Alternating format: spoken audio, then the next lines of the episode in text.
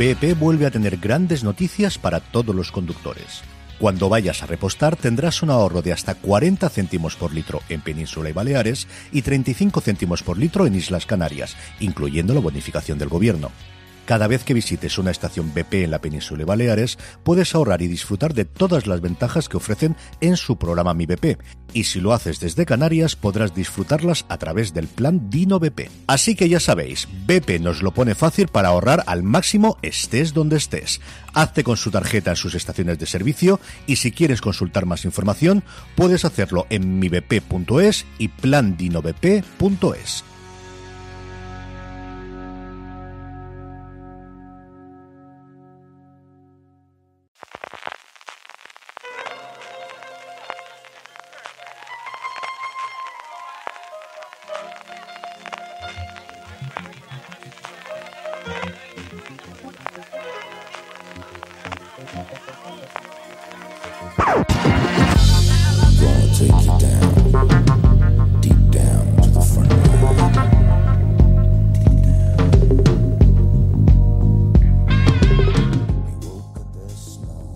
Bienvenidos a Streaming, el programa de Fuera de Series donde cada semana repasamos y analizamos las novedades y los estrenos más importantes de las diferentes plataformas de streaming, canales de pago y en abierto.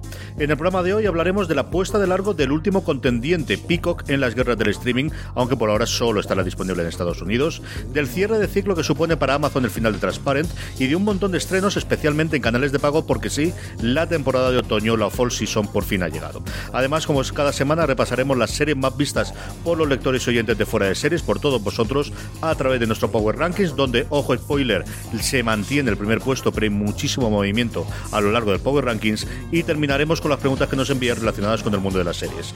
Yo soy CJ Navas y tengo conmigo al otro lado de la línea de internet eh, a Francis Arrabal. Francis, ¿cómo estamos? Pues nada, ahora mismo estoy por aquí, por Málaga, CJ. Madre mía, la que se lió anoche los Emmy, ¿eh? Sin presentador ni nada, la que se lió, ¿eh? La que se lió, sí, sí, sí, gamberro, sin vergüenza. Estas fuerte cosas todo lo que pasó, ¿eh? terroríficas, Francis. Madre mía, la que se lió anoche con Juego de Tronos. Madre mía, qué lío.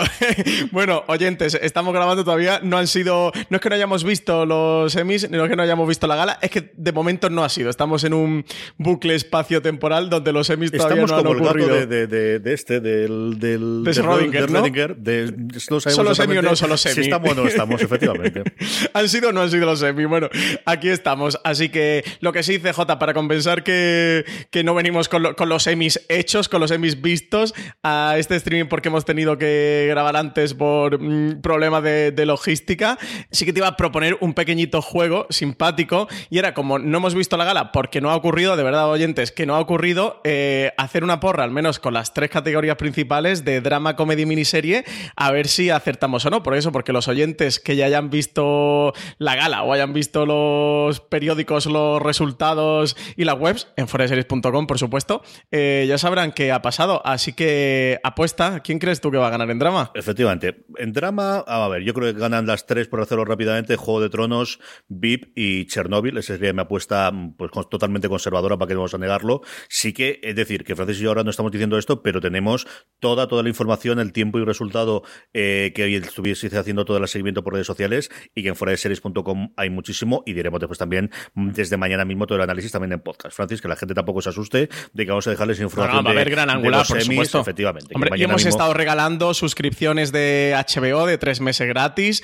Anoche, to- todo eso ha pasado anoche, CJ. Lo pasa que tú y yo no nos acordamos. Ha pasado La anoche, pero todavía no ha pasado. Sí, es estas cosas que tienen. Por eso son complica- tan complicadas las series de viajes en el tiempo, Francis, porque es muy complicado simplemente mantener Claro. esta, esta cosa de aquí. ¿Tú cuáles son tus apuestas? pobre se la liaban a Javier Olivares con la coherencia Claro. del Ministerio del Tiempo. que- yo aquí para lo de los Emmy ya tengo un cacao mental cacao, montado que no puedo con era. él. y el pobre Olivares se la liaban. Eh, ¿Tú tienes algo conservador o te arriesgas con cosas extrañas? Pues eh, lo peor es que yo tenía el mismo pronóstico que tú, Juego de Tronos, VIP y Chernobyl. Aquí con Chernobyl parece que Wendy Sias, eh, la de Así nos ven, la miniserie de Ava DuVernay de Netflix, parece que tiene bastantes opciones y que está ahí la cosa medio repartida con Chernobyl. Yo apuesto por Chernobyl, ya sabéis que en mi corazón es Fossi Verdon la ganadora, pero no va a ocurrir, esta es la última literalmente en todas las quinielas. Y me duele que esté por detrás de Fugan Nemora. Me, me duele en el alma. Eh, académicos, tenemos una vendetta abierta. Y con VIP, habrá que ver qué pasa si por ahí Fleabag consigue eh, seguir ¿no? esta bola de nieve de éxitos que lleva y le, le quita la última estatuilla a VIP. VIP ha ganado la estatuilla en todas sus temporadas, ¿no? No, la que la ha ganado en todas las temporadas es Julia Dreyfus por comedia y esa Eso, es verdad, ser es Julia Louis-Dreyfus. una cosa. Tiene en cuenta que el cuerpo electoral es distinto, porque no votan exactamente la misma gente dentro de la academia, igual que ocurre también con los Oscars, a la categoría de mejor serie, mejor miniserie, que votan las de mejores interpretaciones. Esa no sería un intercambio que yo creo que, que fuese descabellado. El que sí que gane Julia Louis Dreyfus y va a ya todos los récords habidos y por haber en cuanto a tener por, eh, el Emmy por todas y cada una de sus de sus presentaciones, de, perdón, en sus temporadas en VIP y, y, por otro lado que el otro se va a ser Fleabag, que al fin y al cabo es al menos ojos de la crítica y cuando escuches entrevistas con creadores de series la, la gran la serie Sí. del año, ¿no? Esa sí que es, es una Sí, cosa De, de locura y de devoción absoluta, como podría haber ocurrido hace un par de años o tres años con la primera temporada de Atlanta o con alguna otra comedia. Yo creo que esa sí que la tienen bastante clara. Sí, esto es muy gracioso porque faltan varios días para que ocurran los Emmy. Y tengo que hacerlo como si fuese hace unas cuatro horas. Lo que, lo que nos están escuchando ya saben lo que ha pasado y tú y yo aquí estamos especulando qué va a pasar con VIP y con muy Bueno, en cualquier caso, lo que tú decías, que mañana habrá un gran angular que analizaremos en los Emmy, todo lo que ocurre en la gala, esta gala sin presentador que ha tenido lugar o no, y, y lo que ha ocurrido con todos los premiados. Así que, que tendremos más cositas por fuera de series y eso, que estuvimos regalando esas suscripciones de HBO gratis que algunos seguidores de fuera de series ya podrán estar disfrutando. Efectivamente, y en foraseries.com muchísima más información.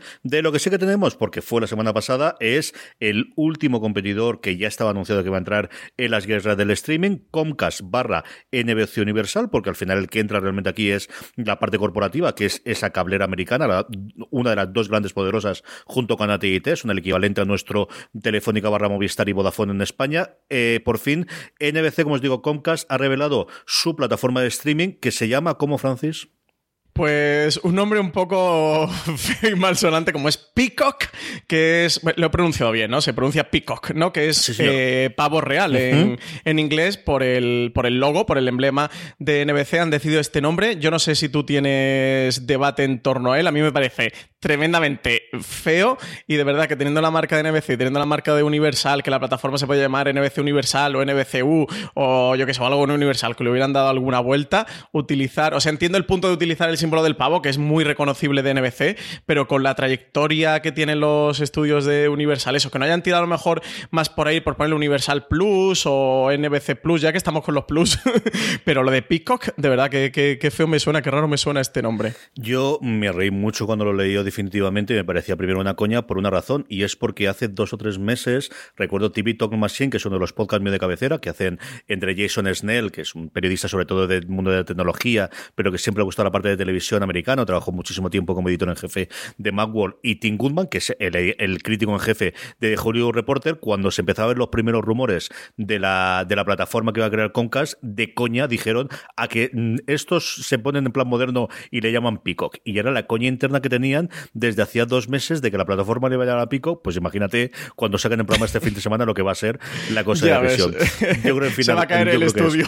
es lo que te digo yo. Yo creo que es lo que comentabas tú. Yo creo que es intentar ser totalmente distinguido, de- distinto del resto. Yo creo que al final ni todo, sino todo lo contrario. Creo que no es tan así como, como añadirle un plus que hubiese sido lo más normalito, no hubiese tenido problemas.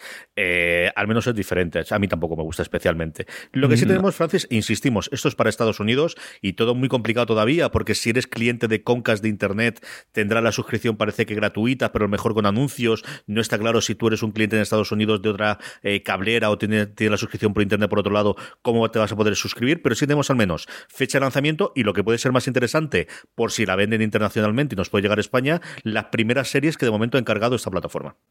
Sí, ya he encargado varias. Aquí entiendo, CJ, que a ti la que te, la que te llena el corazón es este reboot, ¿no? De Battlestar Galactica a cargo de Sam Esmail. Ya tuvo un reinicio anterior que fue en 2003, cuando la propia Hammer era la presidenta del canal Sci-Fi. Y aquí tenemos esto, eso, a nada más y nada menos que cargo de Sam Esmail, el creador de Mr. Robot, que pronto termina su cuarta temporada. También creador del, de, de Homecoming, de la serie Homecoming en Amazon Prime Video. Y luego luego tiene por ahí otros dos anuncios, como han sido los reboots de Punky Brewster y Salvados por la Campana. Así que desde luego viene este Peacock tirando de nostalgia. Parece que el funcionamiento está previsto para abril de 2020. Como comentas, no sabemos mucho de planes de expansión internacional. Parece que esto de que salga en abril de, 2020 es porque además de ficción van a tener eh, deportes, noticias, la plataforma va a tener anuncios, etcétera, etcétera. Y el lanzamiento llegaría pues eh, justo 人 a tiempo para los Juegos Olímpicos de Tokio y reforzar la cobertura que, NBC va a hacer de estos Juegos Olímpicos. Y como estrella de catálogo, que se van a quedar con The Office, que, es de sus estudios, uno de los golpes que le pegan a Netflix en estas guerras eh, del streaming por la sitcom. Ya Friends eh, se, la, se la quedaba Warner Media para su HBO Max, ahora es The Office quien se lo lleva a Pico, que NBC Universal. Y aquí andamos también con, con las guerras por las sitcoms. Eh, en, toda la plena guerra del, streaming, que por cierto os recomiendo un artículo que, publicó Álvaro Niva la semana pasada sobre este tema en Fuera de Series. Eh, buscarlo y leerlo porque de verdad es muy interesante si os gustan este tipo de movimientos así más industriales, empresariales. Pues sí, a mí la de esta Galáctica con Sam Ismail, pues, pues eso por un lado me da mucho miedo porque me gustó muchísimo la versión de Ronald de Moore hasta el final. A mí yo soy de los que le gustó mucho el final, pero cualquier cosa que haga Ismail ahí estaremos. Me gustó mucho que la nota de prensa daba mucho peso a los creadores y de hecho sacaban mucho peso a el otro gran mm, producto que me interesa ver desde lo que prometieron ahí es una nueva serie co-creada por Mike Schur, por el creador de The sí. Parks and Recreation, y ahora dentro de nada hablaremos de The Good Place. Y esa guerra que decía de las comedias, el artículo que comentaba previamente Francis, en el que tuvimos un puestecito un poquito más a más con esa compra de Netflix de Seinfeld. Es cierto que largo me lo feáis a partir del 2021, pero que también ha sido un poquito la noticia de la semana pasada en cuanto a los movimientos de grandes compras de grandes series. Francis, vamos ya con Filmin. Filmin nos trae el 24 de septiembre la primera temporada de Brassic. Una comedia gamberra que ha sido comparada con Shameless y con Transpoiting. Va sobre un grupo de amigos que viven en los suburbios de Lancashire y que, bueno, pues andan el día a día trapicheando, eh, trampeando, ganándose la vida como pueden y, sustentándose a base de robos ridículos y estafas de, poca menta. Y bueno, la plácida existencia que llevan en el día a día va a llegar a un punto de inflexión cuando la novia de uno de ellos va a decir que ha llegado el momento de mudarse a otro lugar para construir un futuro mejor para su hijo del que llevan. Como punto ese más curioso es que se le está comparando como una mezcla de eso entre Shameless y Transpoiting, reflejo de esos suburbios, en este caso, ingleses. Poquito a poco, como decimos siempre, filming que pues un estreno al mes, un estreno cada dos semanas, casi siempre de esta naturaleza inglesa que nos va trayendo series interesantes de la que hablaremos seguro en fuera de series. HBO España nos trae un estreno, como os decía antes, ya llega la Fall Season, una compra de eh, televisión en abierto americana.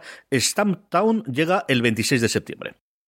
Esta está basada en la serie de novelas gráficas de título homónimo. Sigue a Dex Parios, que en la serie va a interpretar Kobe Smulders, una asertiva, fuerte, ingeniosa veterana del ejército, con una vida amorosa que es muy complicada, que tiene deudas en el juego y un hermano al que estar cuidando en Portland, Oregón. Sus habilidades de inteligencia militar la van a convertir en una gran detective, pero su estilo sin complejos la va a colocar en la línea de fuego de delincuentes incondicionales y no en alianza precisamente con la policía. Así que aquí tenemos a Kobe Smulders después de pasar por el universo cinematográfico de Marvel, CJ que llega a este Stamptown también adaptación de cómics. A mí es uno de los trailers que más me ha gustado de todo lo que he visto de lo que viene de la, de la temporada de otoño. Vale muchísimo la pena que la veáis. Es larguito porque prácticamente es una escena completa y luego al final unas cuantas imágenes. Dura unos cuatro minutos aproximadamente y no os quiero contar nada porque de verdad que me ha encantado el trailer de este Stamptown. No sé si mantendrá el nivel más allá del piloto, pero a mí me ha gustado muchísimo. Un personaje mucho más cercana de lo que ha hecho Kobe Smulders recientemente en,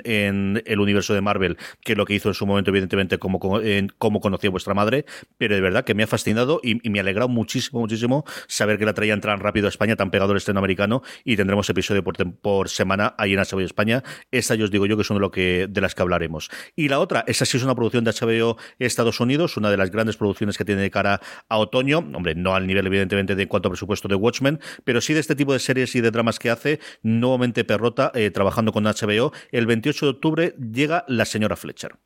protagonizada por Catherine Hahn. Es una serie limitada de siete episodios que se, la, eh, que se basa en la novela Superventas homónima de Tom Perrota. La serie va a seguir una historia doble de Coming of Age que narra los viajes, por un lado, personales y sexuales de una madre con síndrome del nido vacío y por otro lado la de su hijo, que está en el primer año de la universidad, mientras abrazan ambos su recién descubierta libertad con resultados más que óptimos. Perrota que ya estuvo, bueno, pues codo a codo con Lindelof en la adaptación de su Leftovers y que aquí ha tenido muchísima más relevancia en la creación, en, en al nivel de, de, creación creativa. Y quiero recordar que si no dirigía, sí que había escrito parte de los guiones de señora Fletcher, que como os decimos llega el 28 de octubre, os hablaremos más de ella conforme llegue a esa fecha. Movistar Plus, Francis, aquí tenemos nuevamente compras en primer lugar de eh, networks de cadenas en abierto americanas y es que el 25 de septiembre llega Emergencia. Es un thriller de ciencia ficción, una producción de ABC Studios de 13 episodios que está escrita y producida por Michael Fasekas y por Tara Butters, que han estado trabajando, son responsables de series como Agent Carter, Hawaii 5.0, Kevin Saves the Walls y algunas otras cuantas más producciones. Este Emergence, este Emergencias, narra la historia historia de un agente policía que se va a encontrar una niña sola en una escena de un extraño accidente de avión. Al ver que no recuerda nada de lo que ha pasado, decide acogerla en su casa mientras, bueno, intenta localizar a sus padres. Los acontecimientos le van a mostrar que alguien poderoso del gobierno pretende hacerse con esta niña a toda costa la investigación del caso la va a sumergir en una conspiración más grande de lo que podría haber imaginado con la misteriosa identidad de la niña en el centro de todo y una niña que a medida que vaya recuperando sus fuerzas va a demostrar esconder mucho más de lo que aparentaba. Muy high concept, a ver qué tal evoluciona más allá del piloto, que de inicio tiene, sobre todo el elenco también es bastante interesante, a veces siempre tiene un casting para los críos y incomparable con el resto de las, de las cadenas, a ver qué ocurre con esta emergencia, pues eso, es una serie que suena mucho, Francis, ahora que hemos tenido el, el recordatorio del, del, aniversario de Perdidos, a las series que se hicieron después de Perdidos, sí, sí, sí, algo similar, ¿eh? Es un Meet Perdidos Stranger Things, ¿no? Con este punto de conspiración por ahí por el gobierno y niños, a ver qué tal. No tiene ninguna mala pinta, ¿eh? A ver qué tal. El 28 de septiembre en Movistar Plus, sí, en Movistar Plus, no en Amazon, porque esta es de las primeras series que vendieron y que tiene los derechos de emisión inicial. Movistar Plus toca a su fin, pues la que de alguna forma puso a Amazon Studios en el, en el punto de mira, que es Transparent, con ese final musical. This holiday, whether you're making a Baker's Simple Truth turkey for 40 or a Murray's Baked Brie for two, Baker's has fast, fresh delivery and free pickup, so you can make holiday meals that bring you all together to create memories that last. Baker's, fresh for everyone. Free pickup on orders of $35 or more. Restrictions may apply. Choose from a great selection of digital coupons and use them up to five times in one transaction. Check our app for details. Baker's, fresh for everyone. Si estás buscando un buen podcast de análisis y debate en tu idioma, te invito a que escuches Pulso y Péndulo. Yo soy Carlos Curbelo. Y yo soy Fabiola Galindo. Todos los jueves analizamos temas de actualidad en Estados Unidos y Latinoamérica. Fabi y yo no siempre estamos de acuerdo, pero sí tenemos un objetivo común. Queremos servir como antídoto contra las noticias falsas y la polarización. Pulso y Péndulo. Busca nuestros episodios en Apple Podcast, Spotify o en tu aplicación favorita que nos tiene a todos, pues a los que dejamos la serie en las últimas temporadas, al menos con ganas de volver a ver qué han hecho ahora eh, para cerrar eh, la serie que lo fue absolutamente todo en su momento para Amazon, como es Transparent, Francis. Sí, el adiós a los Pfefferman va a llegar este próximo sábado 28 de septiembre en forma de musical. La familia Pfefferman va a hacer frente a una pérdida que afecta a sus vidas radicalmente, lo que los va a llevar a iniciar un nuevo viaje hacia el cambio y ya punto y final para Transparent.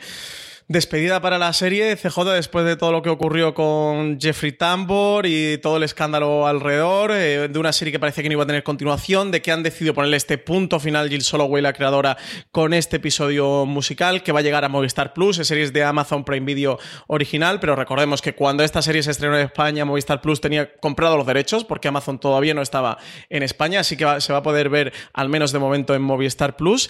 Y a ver qué tal, tú te vas a poner con el final de los Pfefferman, te vas a acercar a este episodio musical, sí, ¿no? Yo creo que sí. Eh, a falta, claro, te digo ahora que sí. Y ahora tengo aquí una pila de libros justo al lado de donde estoy grabando que simboliza muy bien la pila de episodios por ver y de screeners por ver, que es todavía peor. Porque ya ¿Qué esto me de vas que te hayan pasado las series que tienes ganas de ver antes.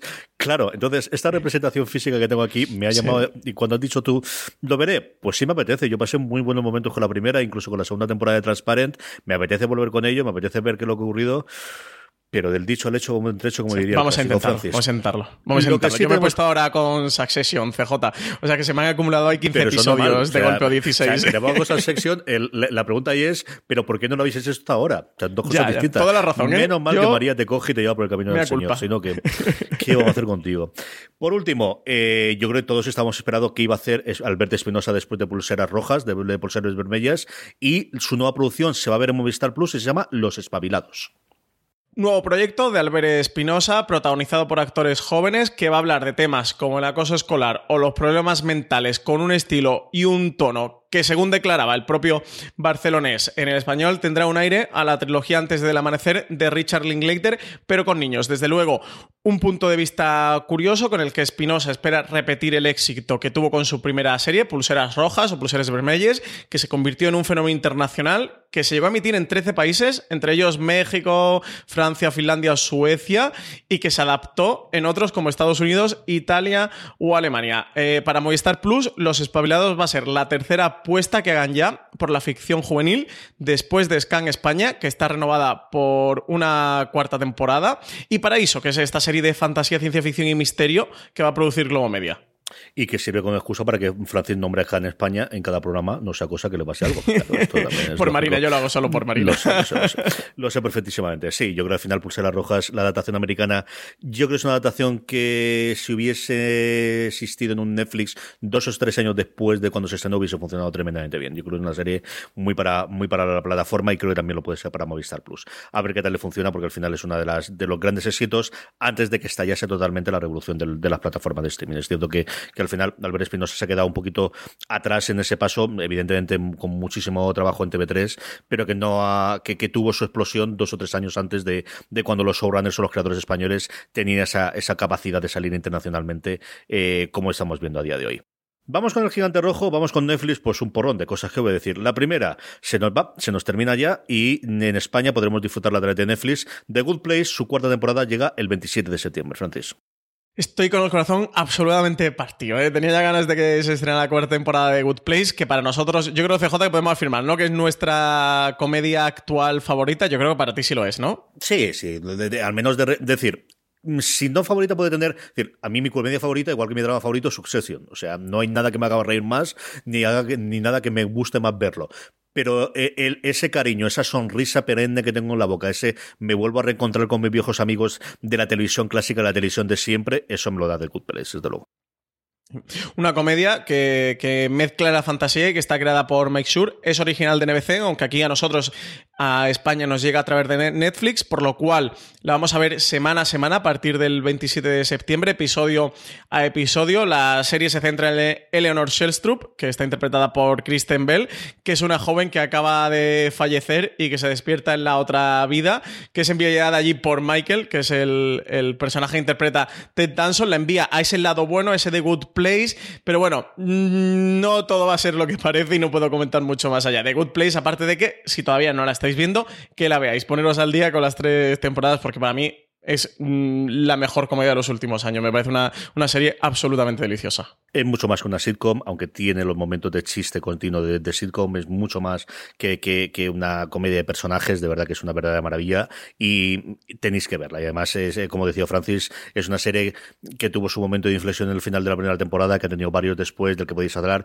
y del que yo siempre recomiendo, si escucháis y podéis entender en inglés, el podcast oficial de NBC es de las mejores cosas producidas, yo creo junto con el Chernobyl, los dos ejemplos que yo mostraría a día de hoy de cómo se hace un podcast de acompañamiento de una serie realmente maravilloso. El 27 de septiembre también nos llega la primera serie que realiza eh, Ryan Murphy para Netflix. Es cierto que esta no estaba dentro de su encargo, es un encargo previo que la productora había vendido, pero el caso es que The Politician nos llega el 27 de septiembre, Francis. Una comedia con un reparto espectacular que regresa a uno de los escenarios preferidos de Ryan Murphy para situar estas sátiras, como es el Instituto.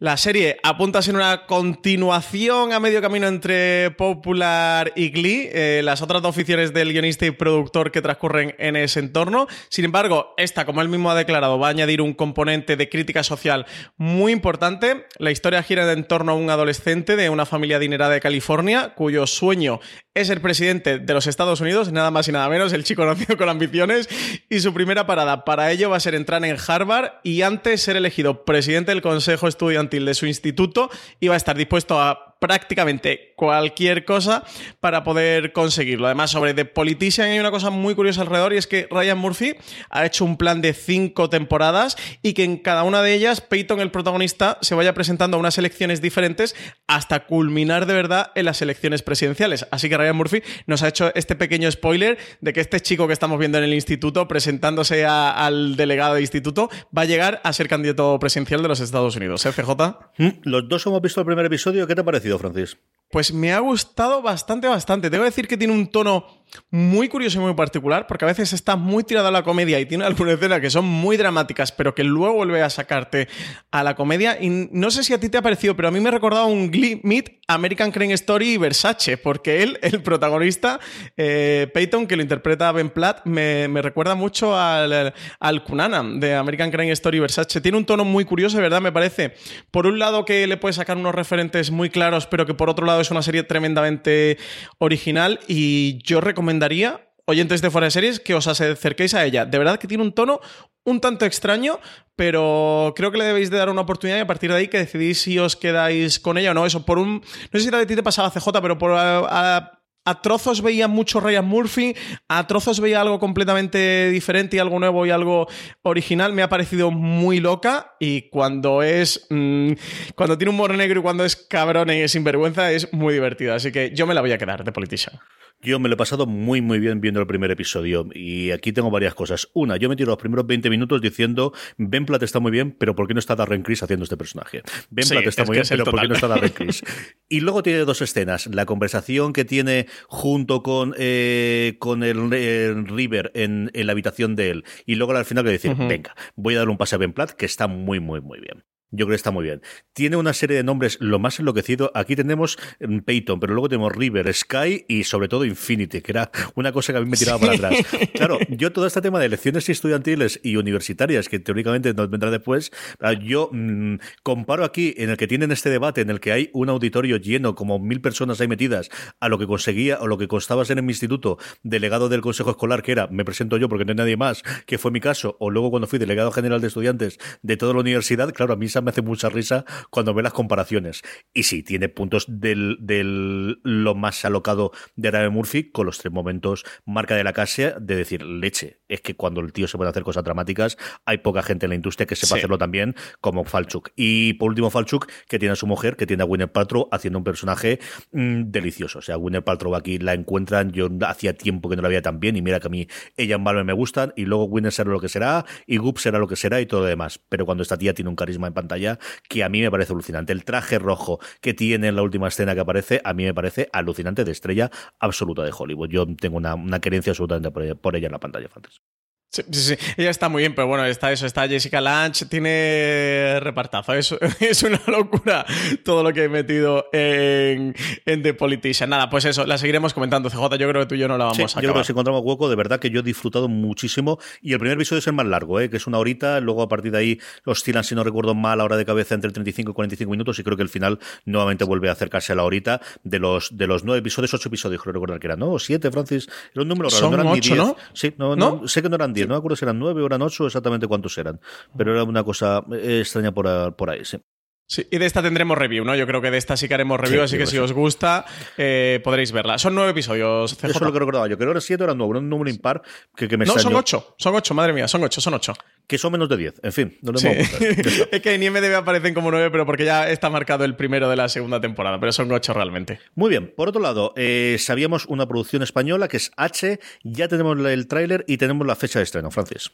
1 de noviembre va a ser el día en el que se estrene esta nueva producción original española que está creada por Verónica Fernández, guionista de series como Cuéntame, El Comisario, El Príncipe o Velvet Colección.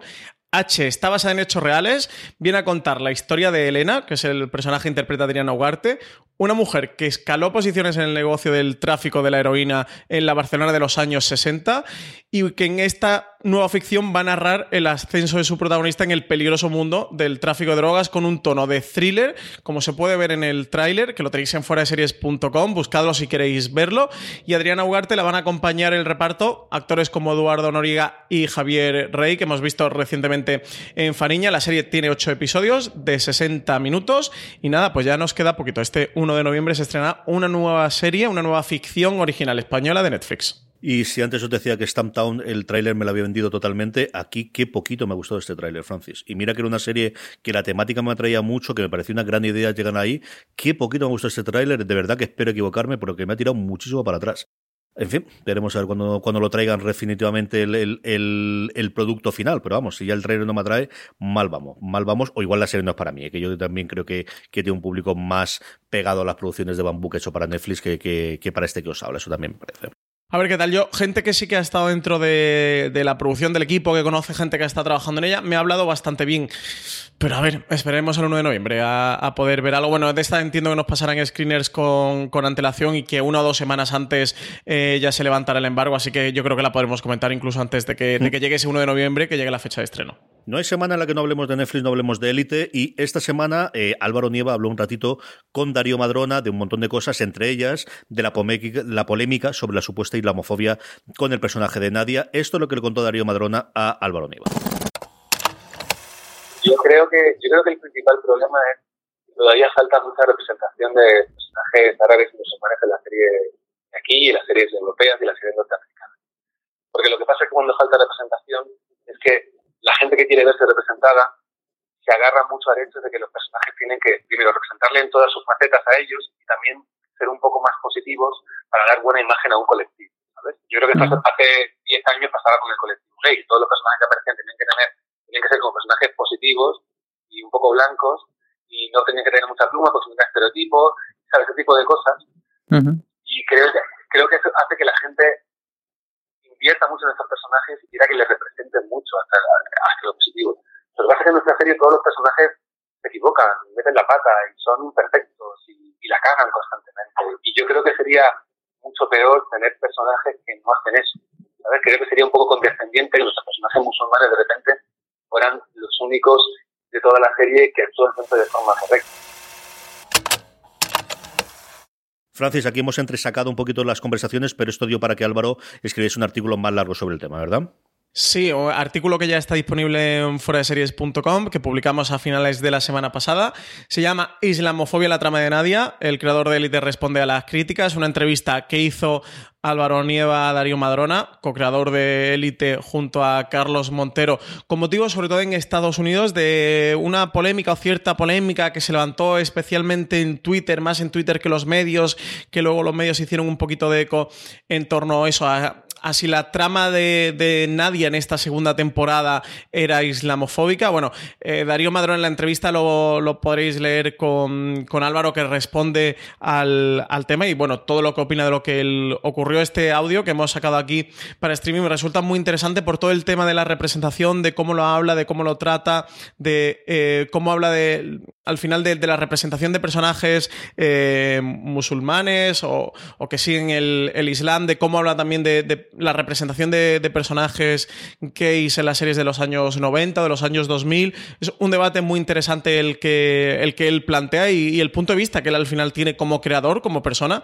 que está haciendo series de televisión series en Netflix, que es una plataforma internacional y que sus series se ven a lo largo y ancho del globo terráqueo, y de cómo ve todo esto que, está ocurriendo. La verdad que un tema muy interesante. Aquí tenéis este audio, pero no dejéis de pasaros por, por nuestra web, por foreseries.com y acercaros al tema en las notas del programa. Os vamos a dejar el, enlace, así que podéis pinchar directamente y leer la entrevista que le hizo Álvaro. Sí, yo eh, cuando he leído, cuando, bueno, cuando leí que, Álvaro iba a hablar sobre ello y luego la, entrevista que, le, que hizo y el artículo de Álvaro, recordé mucho que también había ocurrido algo similar con la primera temporada de Rami. Hay dos episodios maravillosos de los tres mejores que tiene, que es Fresas, el, que cuenta su vivencia de alguna forma con el 11S y luego hay dos, uno centrado en la hermana y otro centrado en la madre, que yo cuando los vi, y yo creo que coincidí también con Valentina, que nos parecieron dos, quizás los dos mejores episodios de la temporada, y también surgieron unos cuantos más de la mujer musulmana no son como estas, ya, ya, es que son dos personajes. Pero por otro lado también comprendo que al final cuando tienes las primeras representaciones de este caso de This holiday, whether you're making a Baker's Simple Truth turkey for 40 or a Murray's Baked Brie for 2, Baker's has fast, fresh delivery and free pickup, so you can make holiday meals that bring you all together to create memories that last. Baker's, fresh for everyone. Free pickup on orders of $35 or more. Restrictions may apply. Choose from a great selection of digital coupons and use them up to five times in one transaction. Check our app for details. Bakers, fresh for everyone.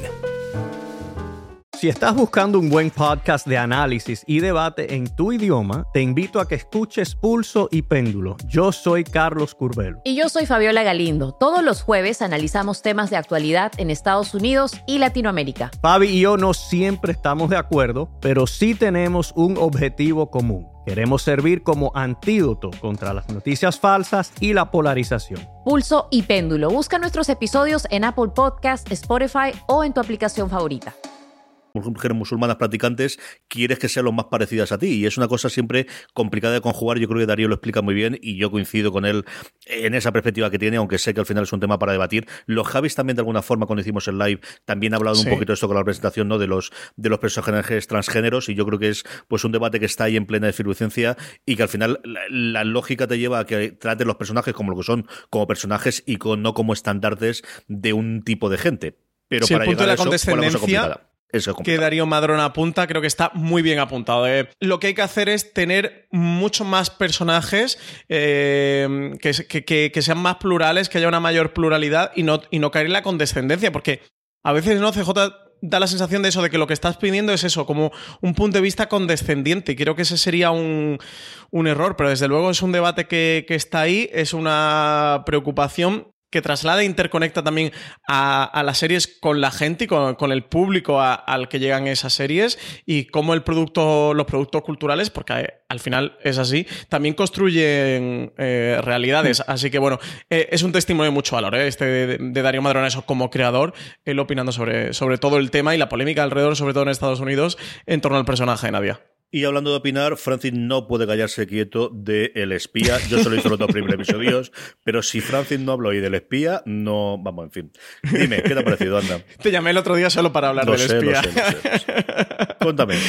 Me ha fascinado. Me ha parecido una preciosidad de, mm, de miniserie junto a Chernobyl y a Fossi Verdon y no he visto todavía Wendy Sias, eh, la de Ava DuVernay, que de hecho voy a intentar verla antes de que sean los Emmy, porque para mí todavía no han sido los, Emmy y quiero llegar a la noche de los Emmy con la miniserie de Ava DuVernay vista. Eh, estaría en mi trilogía de grandes miniseries de este 2019 y de las grandes series y lo digo de verdad, de las grandes series no voy a hacer ni top 10, ni top 15, ni top 57. De las grandes series que podremos ver o que vamos a ver o que nos deja la cosecha de este 2019 en cuanto a series de televisión. De verdad, os invitaría a todos los que no lo hayáis hecho a acercaros, ved el primer episodio, eh, es un thriller de espías, está escrito y dirigido al completo eh, por Gideon Raff, que, es el creador de Prisoners of War, eh, la, serie que luego adaptó Homeland en Estados Unidos, fue el remake norteamericano, que eso que dio lugar a, a Homeland, así que ya podéis ubicar un poquito al creador, a Gideon Raff de, de donde viene. Sacha Baron Cohen es el protagonista, interpreta a Ellie Cohen, que fue un espía real, está reconocido como uno de los mejores espías que ha habido en la historia Oriente Medio y como uno de los mejores espías de la historia de la humanidad. La historia verdad es fascinante. Yo la conocía, pero a grandes retazos. Todo lo que cuentan durante los seis episodios que dura esta miniserie, eh, hay algunos hechos que me han dejado con el culo torcido, pero total, porque hay dos, tres cosas de esto no puede estar pasando, muy loca. Bueno, es una agente del Mossad israelí que se infiltró en Siria, evidentemente con toda una tapadera construida alrededor, y, que al final tiene un, tiene un debate profundo mm, sobre el sentido de los espías, porque esto no tiene nada que ver con James Bond, y tiene unas cuantas escenas mm, en las que lo deja muy claro y que están muy bien elaboradas. Tú y yo hablamos, CJ, ¿te acuerdas de lo del armario, de lo de entras con tu vida maravillosa y te vas? Pues tiene dos, tres escenas muy en esa línea. Tiene una, eh, es que no quiero comentar demasiado eso por no hacer spoiler, pero tiene una en el principio del tercer episodio en el que un personaje eh, del servicio secreto del Mossad le da un. le abre un maletín y le está dando pues las herramientas y útiles de, espías, donde llevas camuflado diferentes cosas, y, llega un momento que es la pastilla del arsénico, un bote de pastillas con arsénico por si lo pillan para que se suicide. No os voy a decir nada, pero esa escena hay que verla. Es una preciosidad, lo bien construido, cómo maneja el lenguaje audiovisual, eh, sobre todo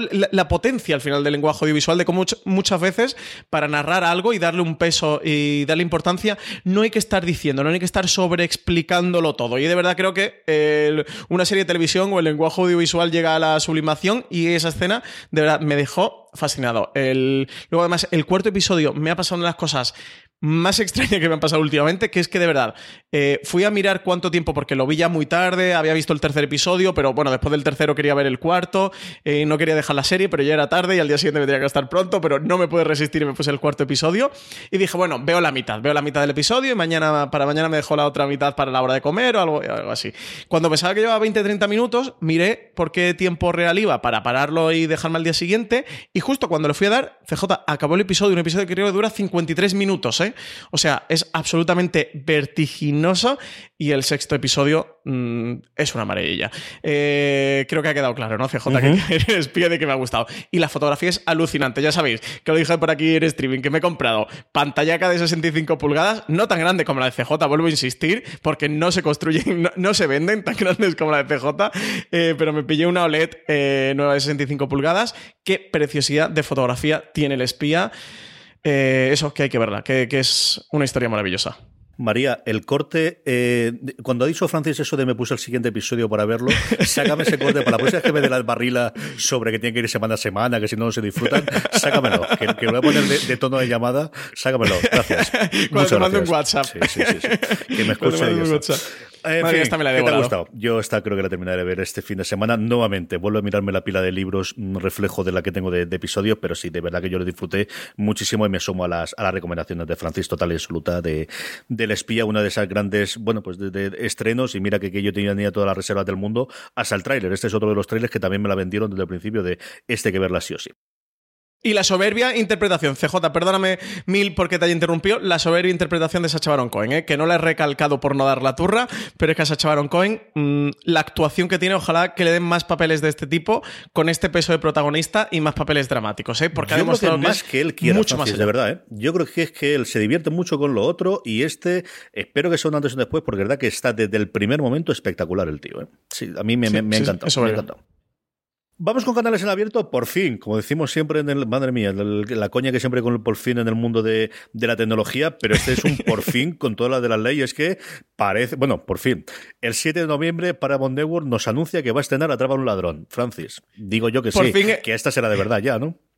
Por fin, en letras mayúsculas. Pues sí, porque llevamos esperándola seis meses o nueve meses al menos. Eh, recordemos que, que Paramount la anunció para principios de junio, que se va a estrenar en principio de junio de, de este año, que, mm, que, que al final por algún motivo decidieron retrasarla. Se anunció, nada, hace cuatro días, que lo anunciaron por Twitter, que, que sí que ya por fin la iban a lanzar, la iban a estrenar el próximo 7 de noviembre. Tampoco nos queda demasiado, CJ, para una serie que tú y yo tenemos muchas ganas de ver. Está creada por Javier Olivares, el creador del Ministerio del Tiempo. Es quien se ha enfrentado a este reto de adaptar en formato seriado la historia de un ladrón de la película de Alfred Hitchcock de 1955, en la que se basa la serie, que sigue a Juan Robles, en 2019 un, un, ladrón en Buenos Aires que ejecuta un robo de guante blanco de un cuadro valorado en 4 millones de dólares y que nueve años después en Barcelona se va a casar con la inspectora de policía Lola Garay, que la interpreta Alexandra Jiménez, nuestra adorada Alexandra Jiménez, CJ, eh, quien no conoce que su pareja es en realidad un ladrón muy conocido y, que es afamado mundialmente como el gato. Y así es como arranca esta historia de Atrapo Ladrón, eso que por fin parece que la vamos a ver el 7 de noviembre. Yo a esta le tengo muchas, muchas ganas. De hecho, cuando en junio llegó el día y no se estrenó, me llevé un gran chasco. Sí, señor, y sabemos que ya se ha estrenado en Italia, en Argentina es posible que la estrenen también para estas fechas, y esta ya os hablaremos de ella segurísimo. Y, y nuevamente otro tráiler que me gustó muchísimo, especialmente el personaje de Alessandra Jiménez. Cerramos, como siempre, antes de las recomendaciones con los canales de pago. Francis, lo primero que tenemos es National Geographic nos trae The Hot Zone el 24 de septiembre. En 1989, en un laboratorio científico a las afueras de Washington, D.C., el mortal virus del ébola hizo su primera aparición conocida en suelo estadounidense y el hallazgo y posterior contención de este filovirus letal que alcanza una tasa de mortalidad de hasta el 90%, fue gracias a un grupo de valientes científicos y soldados liderados por la teniente coronel Nancy Jacks. La serie de National Geographic, de seis episodios de una hora de duración, está inspirada a su vez en los eventos reales que se describen en el bestseller internacional de Richard Preston y cuenta la desgarradora historia de una crisis global que no llegó a estallar de milagro, una serie protagonizada por Juliana Margulis que tenía yo totalmente perdida. Mira, mira, interpretando a los Morgulis, me extraña un montón. En fin, a ver qué ocurre con esta. La que sé que tengo totalmente realizada, esta es una de las que se ve en mi casa todas las semanas, sí o sí. Niebla, eh, vamos, nieva eh, exactamente lo que el tiempo que haga. 27 de septiembre por fin nos llega la decimosexta temporada de Anatomía de Grey. Yo creo que esta no hay que explicar mucho, ¿no? CJ, 16 temporadas ya le avalan Anatomía de Grey. Madre mía, qué longeva se está haciendo esta serie. ¿Cómo aguanta de bien? Y ahora, como recuerdo perdidos, esta es de los tres grandes estrenos que se hicieron esa temporada, que de hecho esta fue en verano, iba más o menos tapadita, y fue de alguna forma el revulsivo que las cadenas vieron que igual en verano no era mal momento para estrenar alguna cosa. Poquito tiempo después llegaría American Idol, que también fue un bombazo en verano en Estados Unidos. 16 temporadas te completan y, siempre han dicho Sonda Rhimes y la protagonista que mientras las dos quieran seguir haciéndolo, la serie seguirá para adelante, así que la tenemos. Eh, y a partir de ahora, TNT. Lo primero que tenemos es TNT estrena la segunda temporada de esta camperada tan divertida animada como es Final Space el 29 de septiembre. 29 de septiembre a las 2 y 20, la sobremesa de cada domingo va a estar animada por las nuevas aventuras espaciales de Gary y compañía. Esta space opera que mezcla a partes iguales humor, acción y aventuras épicas está creada por Olan Rogers, un joven talento norteamericano que se ha convertido en toda una celebración, eh, celebridad perdonad, de Internet gracias a sus vídeos en YouTube y a sus diferentes creaciones. Las experiencias traumáticas de la primera temporada han forjado la personalidad de pequeño Que a pesar de su juventud se ha convertido en todo un guerrero, como lo fue su padre antaño, y en esta segunda temporada, de nuevo, con la voz del youtuber Manuel Huedo, su determinación será fundamental en las misiones del grupo. Además, sobre Final Space tenemos una cosita que comentar, mm, aunque daremos más información la semana que viene, eh, que tenemos en fuera de serie, Francis. Sí, vamos a hacer un teaser de, lo que tendremos con Final Space el lunes eh, que viene, el lunes de, la semana que viene. Estad atentos aquí al programa de streaming, porque vamos a tener una acción con Final Space, vamos a tener un concurso bastante divertido, pero no os digo, no, os digo más, solo os adelanto esto, eh, que también estéis atentos a la cuenta de Twitter y de Instagram, que es arroba de fuera de series, que por ahí también eh, elaboraremos eh, un concurso en torno a Final Space. Va a haber un concursete bastante chulo, CJ. Yo creo que va a gustar a los oyentes de fuera de series. Y nada, no digo más, a partir del lunes que viene os enteráis de todo. Y dos estrenos de TNT, el primero Prodigal Son el 21 de octubre. Hay muchas cosas que un padre puede enseñar a su hijo, CJ, entre ellas conocer la naturaleza, amar la lectura, a pintar figuritas de Warhammer, no sé, muchas cosas que se pueden enseñar, pero lo que el padre de Malcolm Bright puede enseñarle es mucho más escabroso. Lo sabe todo sobre asesinatos entre otras cosas porque es un asesino en serie. El 21 de octubre lleva a las 10 y 5 de la noche a TNT esta nueva serie policíaca que mezcla crímenes, dosis de humor negro y emociones fuertes. El título está producido por Greg Berlanti, uno de los showrunners más exitosos y con más proyectos en estos momentos, responsable de éxitos como The Flash, Blindspot o director de películas con, con Amor eh, Simon. Y aquí tenemos a Malcolm Bright, que es un psicólogo forense con amplios conocimiento sobre cómo funciona la mente de un asesino, mal que le pese, esta fuente de sabiduría no solo la ha adquirido a través de su formación, es que en su tierna infancia descubrió que su padre era un asesino en serie que acabó con la vida de al menos 23 personas, por lo que desde muy pequeño se familiarizó con los cadáveres y con sus modus operandi. Así que en esta vorágine que hemos tenido hace poco CJ de Mindhunter eh, con la segunda temporada y con todos los crímenes de Atlanta, nos llega este Prodigal Son con un hijo de un asesino serie. Muy entretenido el trailer también. Michael Sheen haciendo, pues eso, pasándoselo pipa, haciendo de, de asesino en serie.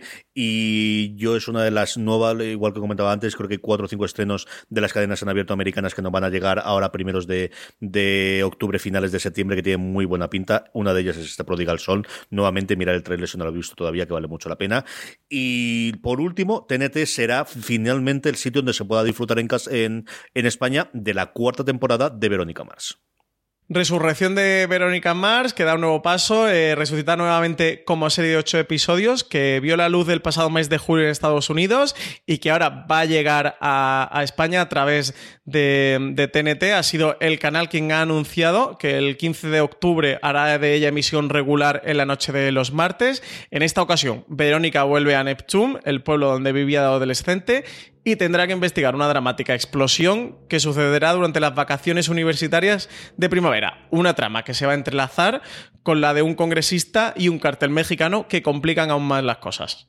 Pues sí, una cuarta temporada que tiene la pinta, o que al menos se ha proyectado por parte de, los creadores de Rozomas y de, Hulu, con una primera temporada de varias que se puedan hacer en el futuro, y también con Kristen Bell, que tiene ganas pues de lo que le deje la agenda. Ahora que ha terminado eh, The Good Place, tendrá un poquito más de libertad posiblemente para poder hacerla. Desgraciadamente, TNT no tendrá disponible las tres temporadas anteriores por temas de derechos, pero sí esta cuarta, para los que recordamos Verónica Mars de su momento, yo creo que vale la pena acercarse a, a ella y la comentaremos. Yo os digo yo que esta la comentaremos en fuera de series, porque tanto Marina Como Valentina como yo somos muy fan de la, de la serie clásica y la recordamos con mucho cariño de verla en su momento. De todo anterior, Francis, ¿qué recomendamos?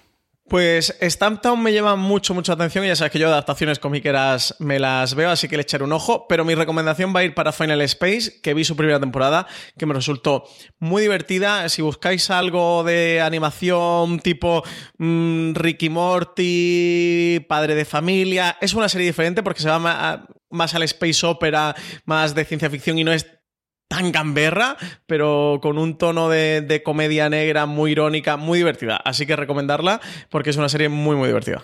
A mí me pasa más o menos lo mismo que a ti. Stamptown me trae muchísimo. De Politician, como he dicho antes, me ha gustado mucho el primer episodio, pero es que al final está The Good Place. Y al final es Mike Sur, que es uno de mis creadores favoritos, con The Good Place, una de las series que mejores momentos me ha hecho pasar los últimos eh, tres años para cuatro con este. Así que Ahí será, esa es mi recomendación de la, de la semana de Good Place. Vamos ya con nuestros Power Rankings, vamos ya con las series más vistas por nuestra audiencia durante sema esta semana. Unos Power Rankings que hacemos a través de una encuesta que colgamos todas las semanas en foradeseries.com, pero que la forma más sencilla de que la... This holiday, whether you're making a Baker's Simple Truth turkey for 40 or a Murray's Baked Brie for 2, Baker's has fast, fresh delivery and free pickup, so you can make holiday meals that bring you all together to create memories that last. Baker's, fresh for everyone. Free pickup on orders of $35 or more. Restrictions may apply. Choose from a great selection of digital coupons and use them up to five times in one transaction. Check our app for details. Baker's, fresh for everyone. Respondáis y que no se os olvide contestarla es que os unáis a nuestro grupo de Telegram, telegram.me barra fuera de series y así, aparte de que diariamente podéis hablar con más de mil personas sobre vuestras series de televisión favoritas, cuando colguemos la encuesta os avisamos, os mandamos una notificación al móvil y nada, en 10-15 segundos podéis poner cuáles han sido las tres series que más os han gustado la semana pasada, de esa forma hacemos el Power Rankings, unos Power Rankings con muchísimo, muchísimo movimiento, Francis, excepto lo más alto, una cosa curiosísima, yo no recordaba en mucho tiempo tiempo. Empezamos en el puesto número 10, cayendo 5, pero manteniéndose todavía dentro del Power Rankings, pues uno de los grandes estrenos del verano, que ya desde la semana pasada tenéis disponible el review, Euforia, una serie de HBO España. Y novena posición para Carnival Row, la serie Amazon Prime Video, que cae 6 con respecto a la semana pasada. Cuatro son los que cae, yo no entiendo absolutamente nada. Succession en HBO España. Esto, esto, lo han hecho mal, la CJ. Hay sí, alguien sí, que va por ti. Esto es una conspiración eh, cerrada. Clarísimo, clarísimamente. pues me he puesto con Succession. Estoy con ella, eh, que lo sepas que estoy con ella, que me la voy a ver. Eh, pienso llegar al menos al final de la segunda temporada, pienso llegar al día. Eh, me parece. Que la veamos y la comentemos. Que me, es que me hablas tan bien de ella todas las semanas y últimamente que no me podía resistir. Séptima posición para El Espía, serie de la que hablábamos antes, protagonizada por Sacha Baron Cohen. Esta thriller de espías, original de Netflix y muy baja, me parece la séptima posición. ¿eh? Así que nada, para la semana que viene la quiero ir más arriba, señores. Vamos votando al espía. La 6 por una serie que lo fue absolutamente todo, incluido el ganador del Globo de Oro en su momento, de Afer, con su primera temporada. Pasó varias por ahí detrás. Ahora, por todo lo que he leído, sin enterarme de muchos spoilers, ha tenido mucho movimiento, incluso temporal, y de actrices de su última temporada. Se está hablando maravillas de ellas. De Afer entra directamente al puesto número 6 y se puede disfrutar en Movistar Plus. Y quinta posición para Fear the Walking Dead, la también llamada a veces la de zombies buena, que sube tres posiciones con respecto a la semana pasada. Ya queda poquito para que termine Fear the Walking Dead y para que empiece The Walking Dead, nada, un, un mesecito. A ver qué tal, cómo regresa también The Walking Dead CJ con la nueva temporada. Las críticas ya eran malas en la segunda temporada de Por Tercer Razones, lo son yo creo que peor aún en esta tercera temporada, pero eso no quita para que la gente la vea, sube tres puestos con respecto a la semana pasada, por 13 razones ocupa el puesto número 4 de nuestro Power Rankings, una serie que, como sabéis, podéis ver en Netflix. Y tercera posición para Mindhunter, que cae una, que va desapareciendo, puntito ya de irse de- del podio nuestro Power Ranking, pero bueno, hace muchísimo que se estrenó, así que ya eh, desaparición lógica para esta serie que ha tenido una magnífica segunda temporada. Y ni un solo streaming sin hablar de élite. Antes lo hacíamos con las declaraciones de Darío Madrona y ahora lo hacemos porque está en el puesto número 2. Sí, 2. Sube 7 puestos con respecto a la semana pasada. Se queda justo, justo a punto de entrar en el podio élite, que como sabéis, cómo no, se puede ver en Netflix. Y la primera posición para Cristal Oscuro, la era de la resistencia, una de mis deudas pendientes porque a todo el mundo que veo hablar de ella, comentarla por Twitter, habla bien. FJ esta la sigo teniendo pendiente, a ver si, a ver si consigo ponerme con Cristal Oscuro. Es sencillamente delicioso. Lo que yo he podido ver es sencillamente delicioso. Es una verdadera preciosidad de series. Y vamos, como siempre, terminamos eh, este streaming con las preguntas de los oyentes, preguntas que nos hacéis llegar por redes sociales. Nos podéis encontrar como fuera de series en todos sitios, Facebook, Instagram, Twitter, allí donde queráis. Y sobre todo que nos escribís acompañando a esa encuesta que os comentaba previamente con el, eh, las preguntas de Power Rankings. Os dejamos siempre un puesto abajo para poder escribir, como ha hecho, por ejemplo, PJ Green, en francés.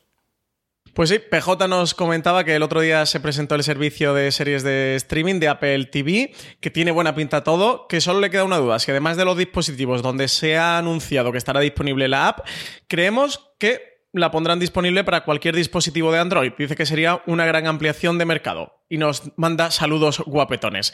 CJ, ¿tú qué piensas que va a ocurrir Yo no con lo todo esto? descartaría en de- absoluto. Y, y eso es algo que la Apple de hace 10 años, bueno, también, porque luego al final el iPod tenían su sistema propio y luego al final eh, tuvieron iTunes también en PC, en Windows en su momento.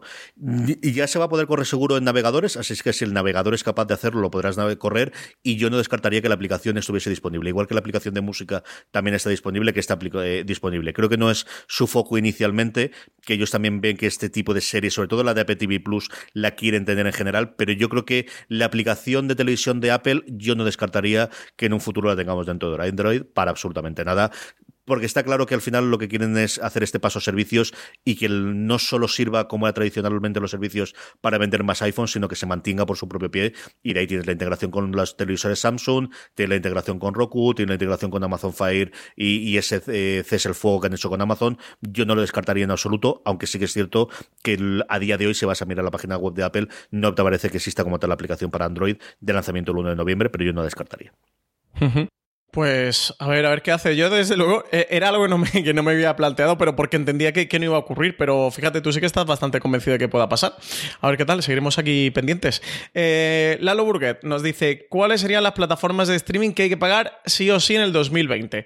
Dice que para él serían Netflix, Amazon Prime, HBO y ahora Disney también. ¿Qué, ¿Qué opinamos nosotros? Que nos manda un abrazo y que sigamos así. Pues nuevamente, esto lo discutíamos el otro día. Esta es la, la- la gran pregunta que todo el mundo nos hacemos en cuanto a número y cuáles son la, primera eh, decisión. Yo creo que mm, eh, lo que está en la cabeza de todo el mundo, primero, más o menos ese orden, Netflix y luego puede estar Amazon Prime o HBO. Yo creo que Disney, para los aficionados, pues sea de Marvel o sea de la Guerra de las Galaxias, va a dar un salto muy, muy grande previo. Y yo creo que siempre habrá cabida para uno, dos, tres canales pequeñitos. Pues si te gustan las series británicas, puedes tener Acorn. Si te gustan eh, las cosas que tiene Start Play, que yo creo que está haciendo una encuesta bastante grande, tendrás esta de ahí. O tendrás Sky y luego tendrás las subidas y las bajadas. Para mí, yo creo que yo, mm, nuevamente, aquí yo creo que nosotros no somos especialmente ejemplo porque yo intento tenerlas absolutamente todos, porque sí, también al final vamos a dedicarnos a esto y vamos a hablar de ellas.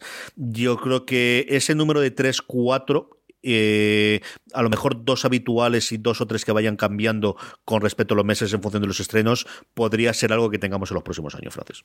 Sí, sí, yo creo que al final novedades eh, importantes, relevantes de Netflix y de HBO tienes todos los meses, eh, literalmente todos los meses, y casi que meterían esa ecuación a, a, Movistar, también por sus series originales españolas y por las compras que siguen teniendo y el acuerdo con Showtime, pero fundamentalmente Netflix, HBO. Y mira, el planteamiento este que tú haces, CJ, me, me parece bastante bueno porque se puede quedar por cuánto, por unos 30 euros o algo así, tener dos plataformas fijas y otras dos que fueran rotando. Mm, Disney Plus va a tener un catálogo, eh, sobre todo para el que le guste el tipo de producto Marvel, Star Wars, alucinante.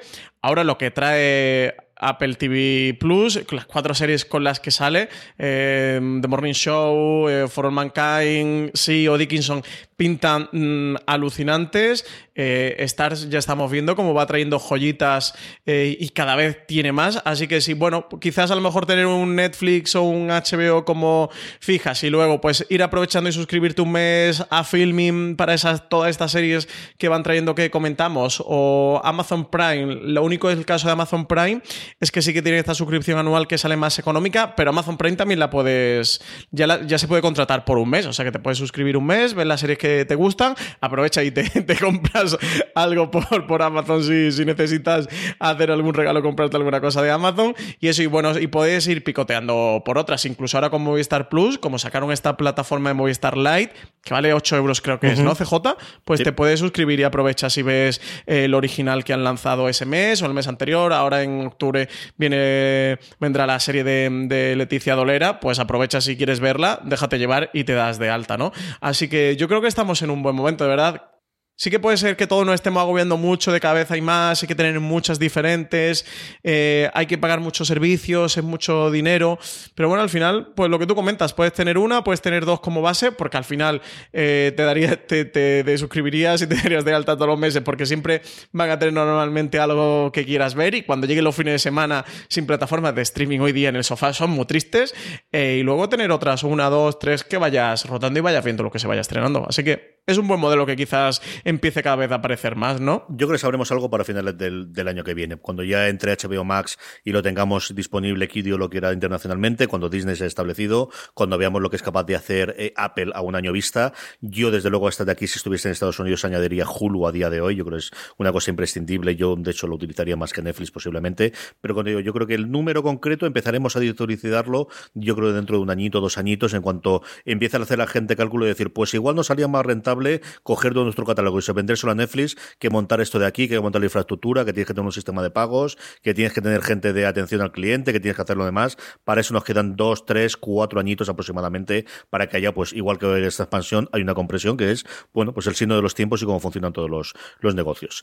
Yo no da tiempo una preguntita más, Francis. Pues nos preguntaba Ana Belén Aparicio, hola a todo el equipo. Lo primero es que sois la mejor opción para estar al día y tener toda la información sobre series. Sois imprescindibles tanto por los podcasts como por la web para que vean qué de cosas bonitas nos dicen, FJ. Además de o sea, verdad, yo ahora mismo, además de verdad.